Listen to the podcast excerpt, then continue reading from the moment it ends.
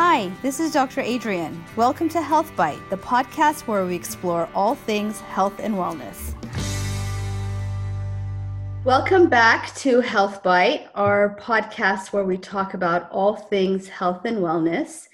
I'm so honored today to have a special guest with us, Nitika Chopra. She is the founder and CEO of a unique organization called Chronicon. And she's here to share with us her personal story and uh, segue into the world of health and wellness. So, welcome, Nitika. Thanks for being here with us. Thank you so much for having me. I'm happy to be here. Great. So, I always like to start with um, our guests sharing their their intro into this world of you know health and wellness and well-being and i know you have a very personal story what interested you to be um, active in this in this space Sure, yeah. I so I was diagnosed with psoriasis at the age of 10 and then psoriatic arthritis at the age of 19. And um, so I'm not a practitioner, I'm a patient, you know, and I think that that is a unique perspective. Um, and I've been doing work, you know, around content creation and talking about self-love or self-care and, you know, overall well-being and mindfulness and things like that for 10 or 11 years now.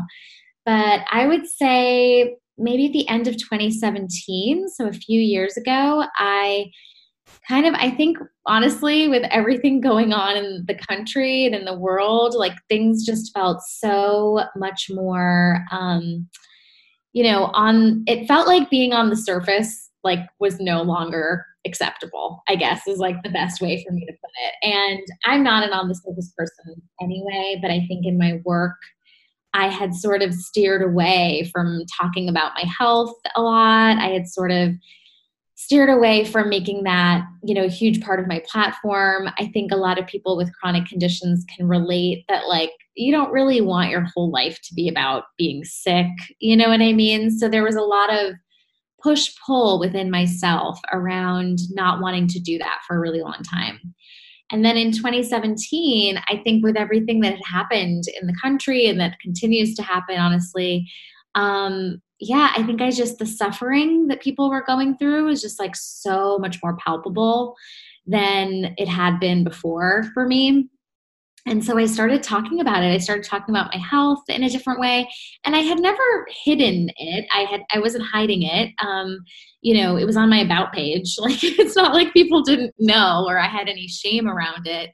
It was more that I didn't, um, as I said, I didn't want it to be like my whole identity. But in 2017, I just kind of took a leap and started talking about it more. And in doing research, realized that there are over 133 million Americans that have a chronic illness. And yes, it's a staggering number. Yeah. And yes. like most of us feel completely alone in it, but that number is so high. I think that was just like a really huge, you know, turning point for me when I realized that. And I started talking about it all the time. And that there was an opportunity, really, an opportunity that was unmet despite the vast numbers of people affected. Yeah, absolutely.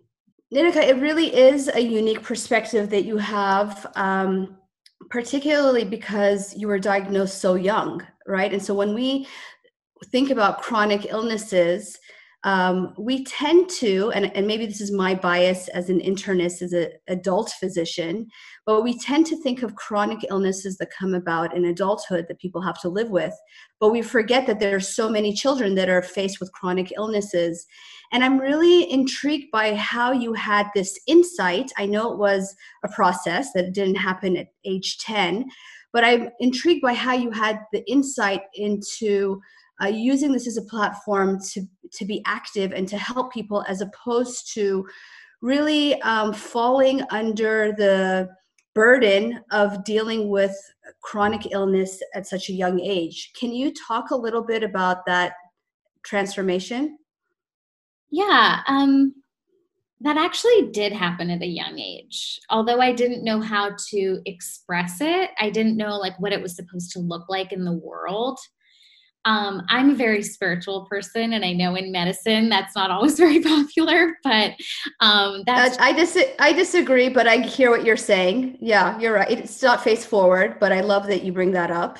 Yeah, yes. I appreciate that. Um, yeah, I'm very spiritual, and that's just kind of been who I've been my whole life. I think, um, and especially when I got sick, it just it brought it out in me that much more. I did feel so alone and I did feel like no one knew what I was going through. So I felt like my spiritual connection was something that really helped me in really dark times.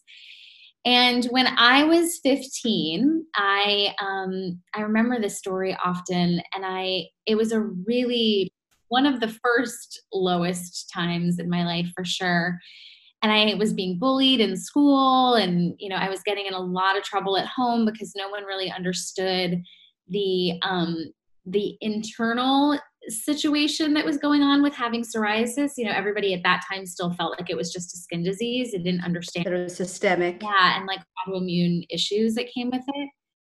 And so I was never really able to focus at school and being from an Indian background that was obviously very challenging for my parents and you know, it was just like, and then I felt like my body was really turning on me in every way. So it was all of these things. And I remember when I was 15 years old, I was crying to God in one of those, you know, teenage moments. And I was just kind of like, I don't think I can do this. Like, I, I wasn't ever going to harm myself or anything like that. But at one of those moments that I was like, I just don't know. I don't think I meant, I don't, I just, ugh, like, I just can't. I just can't do this. And the message that I got back that was clear as day was a message that said, This is not about you. Hmm. And it still like brings tears to my eyes when I tell that story. It was so long ago now, but um, it gives me chills to hear it. It didn't make a lot of sense to like the 15 year old me, you know, like I didn't, I mean, there was no internet really, or like, you know what I mean? It wasn't like I knew anyone who was an author or, you know, a YouTuber or anything right. like that. So I didn't know what that meant, but that message carried me through the rest of my life and still carries me through my life today. And what would happen was when I would get to a low point then again and when i would get into a really bad flare up or feel really hurt or really upset i would go back to that. And i would say okay i don't understand what you mean god but i know like how i know my first name is nitika i know that this is true. So like i'm going to spend my time trying to figure out like what does this mean? Like what did you mean when you told me this? That's you know? beautiful. You know and i think that's so it's so relevant right now. Um, perhaps many of the listeners can't um, commiserate in having been diagnosed with a chronic illness. Uh, and those who have haven't had to deal with it like you did from such a young age. But I think the present moment where people are grappling with pandemic and some variation of staying at home and concerned about their health uh, you know, physical, emotional, financial uh, health and well-being. People are really burdened right now. They're really burdened in the way that maybe you were burdened with that diagnosis or with that knowledge. And I think it's helpful to hear your story and maybe even more for you to elaborate more on how you were able to be with that burden, right? You can't eliminate it, unfortunately. It is there. The diagnosis is there, the symptoms are there. But how you can be with it without um, fighting and struggling against it and using it to um, to create meaning, really, to create meaning out of something that's difficult. Um, how would you relate what you learned in your personal experience to maybe even what you're experiencing right now in this difficult time, being um, also a population that perhaps is even more susceptible to coronavirus and COVID. How do you deal with that? Um, how do you sit with that difficulty and yet not not be overburdened by it? Mm-hmm.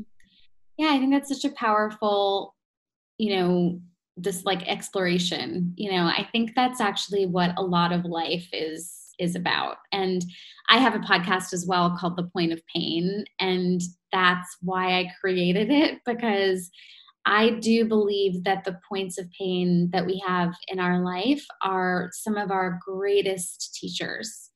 And they, those moments carry some of the deepest wisdom that we have, you know, in this lifetime. But a lot of times as humans, and I'm guilty of this too, it's not like I was sitting there at 15, like, okay, I'm going to meditate now for the rest of my life and eat kale and like just be perfect or something. That's not at all what happened. Yeah, not at all. I still love, oh, I didn't do this, or like I need to go to, to the bank, or I need to make sure I get groceries, or I need to do, you know, all these other things. And and yeah, and so I feel that pain, and we are in a moment of tremendous pain and suffering right now. We all are, right? Whether you're incredibly blessed and privileged, like so many are, or you're in a tremendously um, challenging moment that really has brought you to your knees personally. It is, it is, we are surrounded by pain constantly right now. And I think it's actually been that way for a while, but every day it's being unearthed more and more and more and more and more. So I think for me, I think a part of the dance of that is sometimes allowing myself to be in the pain, you know, like over the weekend, you know, uh, like it was it was just been like a really dark, you know, week or so especially and I feel like over the weekend um I just kind of let myself eat gluten-free bagels and um you know watch movies and just sort of um, go inward and and not try to be transformed. Like sometimes i'll have conversations with my friends and be like honey i'm not going to be transformed right now. Like this is just you know this is just how i feel. I'll be transformed tomorrow but that's not where i'm at right now. And having that grace with ourselves that we're not always going to have everything in a pretty bow i think is a huge part of it that's really helpful um, I think yeah, this the the concept of the the practice or the dance. I like how you you say it, but that all of this is really a practice, right? And that sometimes we're feeling more um, emboldened by it and strong in our practice, and sometimes we're not. And what I often see, and in my work, because I primarily uh, work with people in um, health and medical weight loss, so a lot of times it's coming to lose weight as a means to deal with a chronic condition like diabetes or hypertension or something like that. I find that that the the moments in which they feel people feel burdened or like it's extra challenging or they're struggling with it is not a point of connection like you say but a point of disconnect and i think that the the primary uh, nugget of information there the pearl there is recognizing that everybody faces that moment of struggle. And if we can just be with it and and overcome it you know or allow it to pass rather maybe is a better way of putting it that we can get to the other side um, rather than um, subjecting ourselves to maybe self deprecation or why didn't I or why couldn't I, which will always lead us the other way yeah and i actually think that's so great that you that you bring it into the weight loss conversation because that's actually a really that's something i think about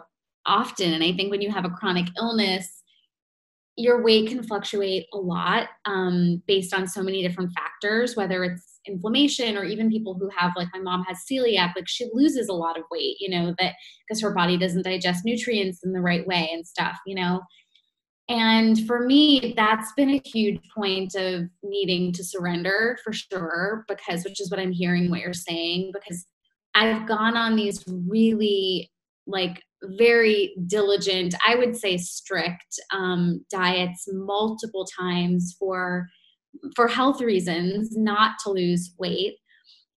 Probably happened like five or six times in my life, and all but all with doctors. And I've lost 25 pounds in two months, like every single time.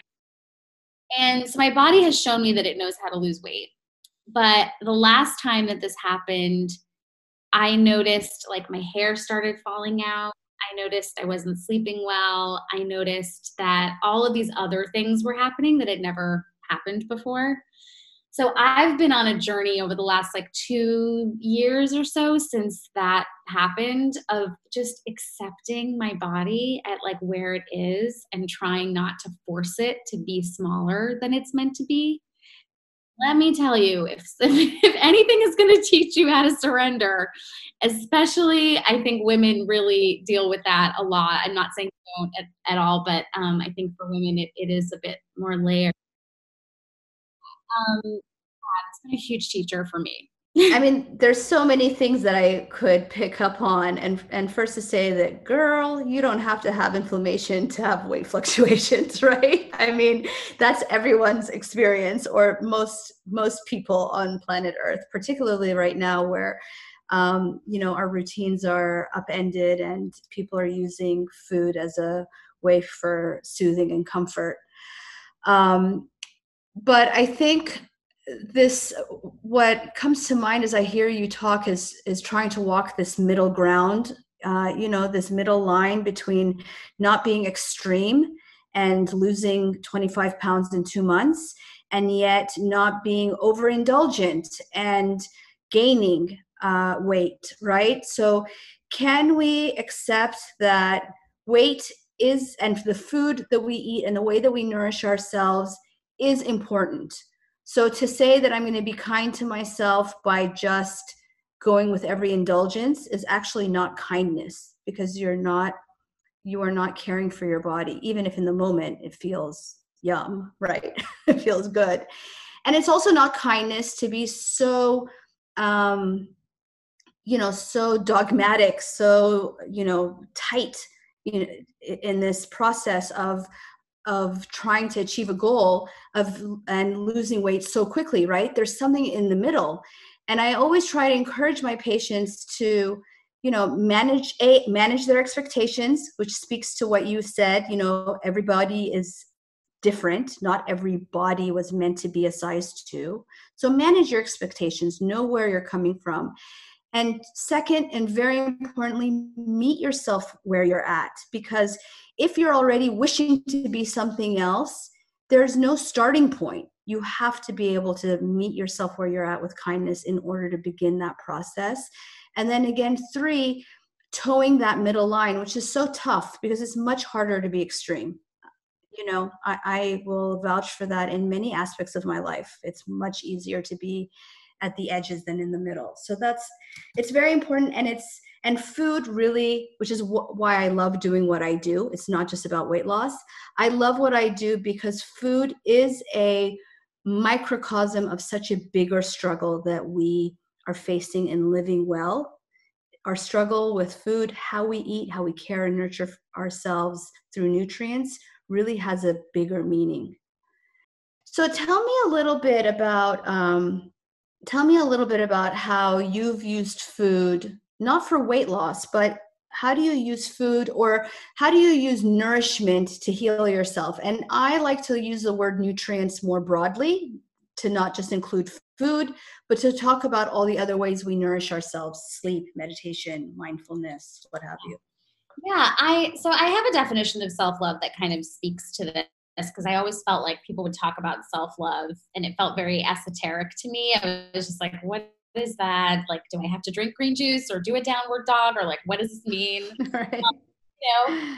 And so I always say that self love is your ability to be more committed to your happiness than to your suffering in every single moment. Mm. And you know, some people find the word happiness or suffering triggering, so you can always include your own words. But for me, it was really that. It was really like there were moments, like you were talking about when you were asking me about not getting sucked into the pain. You know, there are moments when that suffering and that pain is very alluring, and I need, I need to go there. And then there are moments when I'm staring the pain in the face, and I'm like, okay, I, I want more for myself right now. I want to feel nourished right now. And it doesn't mean that that takes away what my body is going through in this moment, but I'm going to choose something that feels nourishing and of like a higher vibration, if you could, if you will. So to me, that really helped me make it tangible. And so that includes so many things, right? Like some days it includes like I made a ton of kale for breakfast and like when and an egg and like a delicious oat milk latte at home. And I was like, this is so nourishing and feels so great. Um, and then other days it's making sure that I see a friend. Of course, that's harder with COVID, but I have found friends that are safe to see that we're kind of like in a little pod together sometimes being mindful of that, you know, and making sure that those social interactions are happening with people that really make me feel nourished.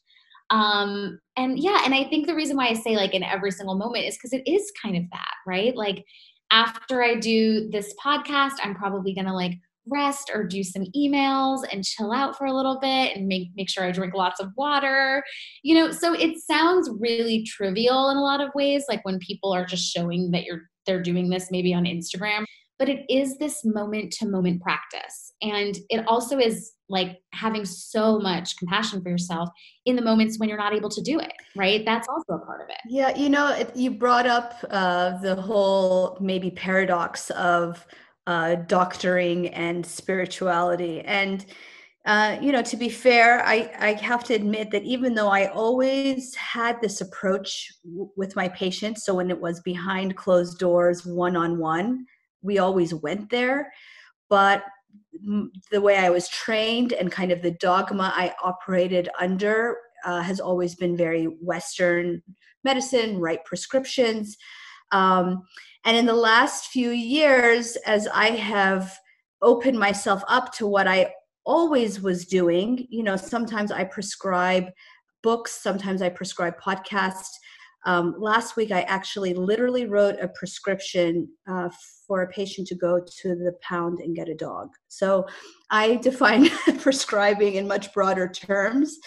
But in this process, I also learned about mindfulness meditation and small experiences or seemingly trivial, to use your words, experiences like morning coffee, which I absolutely adore. right? if you can really enjoy and savor that moment um, or being in the shower and i love scalding hot showers. And a lot of times it's quick right? I finish a workout and to get in the shower and then get to work or get the kids to school or what have you. But i have learned to slow down in those moments and even if it's like 30 seconds of being like dang this water feels good it really truly does change your perspective. And I think until you do it, it sounds a little wooey and hokey because I think, you know, maybe five years ago, while I was running around dealing with small children and you know my my practice, um, you know, being a director of a big program, if someone told me to like savor hot water in the shower, I probably would have like spit in their face. I don't know, but it really is a practice, um, and you can train yourself, which speaks to the process of it it's a mm-hmm. training to be able to do that. And to this day i feel like even though i talk about it a lot there are days where i do want to spit in somebody's face if i hear it you know because i'm not there. But then there's days that when i embrace it it really does set the tone and change my perspective. Yeah i think that's why i say like it's being committed. Like the word commitment to me is really powerful in this scenario especially because you know commitments commitments can look different during the day. Like they're not always going to look the exact same. But there's that overwhelming or overarching sense of like, that is my goal. So I'm going to do whatever I can to get to that. And I'm sure you work with that, you know, with your patients too. It's like, I'm going to do what I can to get to that goal. And I am committed to that goal, but it's not going to look the same every day, you know, and, and having that grace and that understanding, I think is super important. You know that process again brings me back to um, the journey of of weight loss not to harp on this point but i know it's something that look 80% of our population is dealing with excess weight and uh, right now you can't you can't go through your feed without seeing memes about the covid-15 or the covid-20 which i actually don't love uh, when i see those sorts of things. But but it speaks to the fact that it's out there and that people are concerned about it and it's on it's present in people's minds. And i think what doesn't come across when you're going through your feed and you see people who post themselves you know uh, 50 pounds lighter than they used to be or you know drinking their smoothie in their workout gear. Um, what doesn't come across is that this is such a process you know and there are times in your life that no matter who you are that you're really aligned with that goal and you're able to work towards it in a consistent manner. And there are times that you get sidelined. And right now a lot of people are sidelined. And what i have found in my own practice is that the um, the presence of this concerning you know epidemic and worry about uh, their health and and fear about you know again finances and everything else that we've discussed all these other things that are present on people's minds have driven them in two directions. Either to be really committed and committed with conviction about addressing their health and wellness goals or being really overwhelmed and you know out of the game and I want to tell both those people, you're going to find yourself on the other side. To those of you who are super committed, that's wonderful. But accept that you may get tripped up, and that's okay. That doesn't have to define you. And to the people who are tripped up presently, it's okay to be there and know that you can get back to that overarching goal as you speak of. Um, but you have to allow yourself. If you're too much in the headspace of again um, badgering yourself and again not meeting yourself where you're at it makes it that much more harder to understand and to be with that process that journey. Yeah i totally agree with that and i think that is a process of you know self kindness and acceptance. It's not even so much about the goal. It's just like can i just be nice to myself enough to say like it's okay you know? And and i think um it's important for us to not be so like totalitarian with the way that we think about everything in our lives too. And i think i definitely you know i can be very all or nothing with my thinking sometimes. It's something that i really work on because i feel like i do want to live more in that, you know, stable, just one step at a time, you know, straightforward kind of approach and and having that divine connection really helps me. But yeah, it's a journey. Can you talk about some of the um, practices or maybe even some of the projects that you have um, well first I, first question is really the practices. So tell me a little bit about the, the practices that you engage in that help keep you in that space. Creative practices that you do outside of you know what you've already discussed. Yeah i think there's just sort of a, a general flow to my days and i know it's it's definitely changed with covid but i think um, I've, I've learned certain things about myself right? Like just even knowing that if I sleep past a certain time, which is really easy to do when we're in the middle of this weird uh, pandemic, especially I'm single and I, I, don't have kids that I have to like jump up for, right? That's a whole other thing. But um, yeah, I've just noticed that like if I don't wake up by which might sound late to some people, but by like 8 a.m., you know, between 7 and 8, I don't feel good. Um, I feel gross and off balance. I feel like I, it just doesn't make me feel good. So starting my day and waking up at a time that feels good is really important. Um, routine, right? Setting a routine. Yeah. Like I make my bed first thing every morning. I also listen to a lot of like soothing, soft music while I'm making my bed and getting my coffee together. It's for me, I, I talk a lot about how like stress reduction is kind of the way that I live my life. Um, and I think for other people, it might look differently, but having two autoimmune diseases and also being a New Yorker and also being in the current, you know, climate of the world and, you know, COVID and everything, I think stress reduction is really important. And these are practices, uh, sorry to interrupt, but these are practices because I can imagine, you know, maybe a person who is a mom of three and has it like a work from home situation might, um, you know, might be rolling their eyes at this. Um, but you don't have to, I mean, you can still take the two to three minutes to put on soothing music and make your bed or make your coffee, you know, something that you're doing anyway. And again, incorporate that moment of peace into your chaotic day to day. So it doesn't, you don't, it doesn't have to be again all or nothing, right? Yeah. important to bring up. I'm I'm not a mom. You know, I live by myself. I think it's I've designed my life to support these things, and I know even like the things that I suggest, they're all free things. They're things that um, like even putting on the music, you know, you don't have to get anyone's permission to put on that music. Yeah. It's accessible to everybody to have those moments. To me, yeah. So, so finding those different ways throughout the day, and then trying to find some sort of movement. You know, having arthritis, movement has always been a bit of a challenge for me to get in a routine about. But even if it's like go i live close to central park so going to central park for a three mile walk you know during the day is super helpful and really really helps me feel good um, and also gets my creative energy going i'll probably go for a walk actually after after we record this um, and then i would say routines around food are super important as well you know or i batch on saturday like i you know was able to warm up my asparagus and chicken for lunch and like you know what i mean um, so yeah, so all those things are a part of that.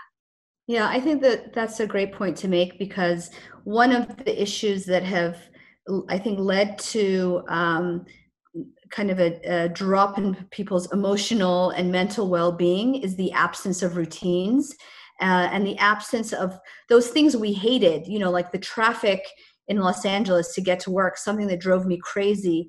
I crave those punctuations now, uh, the ability to kind of have a transition from home to work, work to home, now that I'm spending much of my time t- doing telemedicine.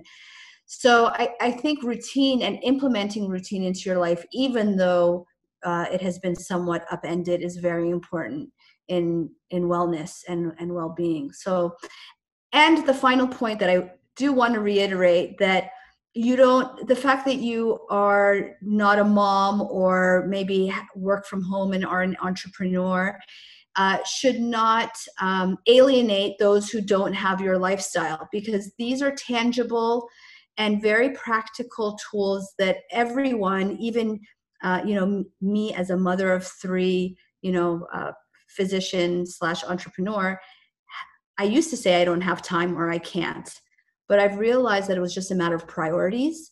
And now that I want to, I can and I will.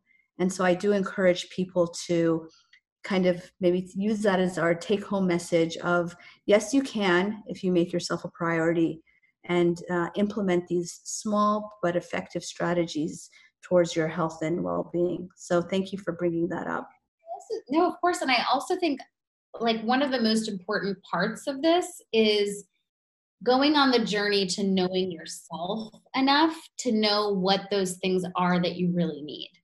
Like, not everybody, I'm a very, I love music so much. I'm a very, you know, audible learner and all those different things. So, music was a huge one for me. And like, my oat milk latte in the morning is like life or death. It feels like sometimes I love it, you know, but not like, not everybody's a coffee drinker. Not everybody cares about music. Not everybody, like, you know, like maybe they have a partner and their partner's in bed when they wake up. So that's But not- everyone can find that place, right? Everyone can find what that what that it factor is, right? Yeah. That will that will soothe them and nourish them. So I love that and all of that. Well, I could talk to you for days, but I'm going to let you get to your walk in Central Park. That sounds exquisite.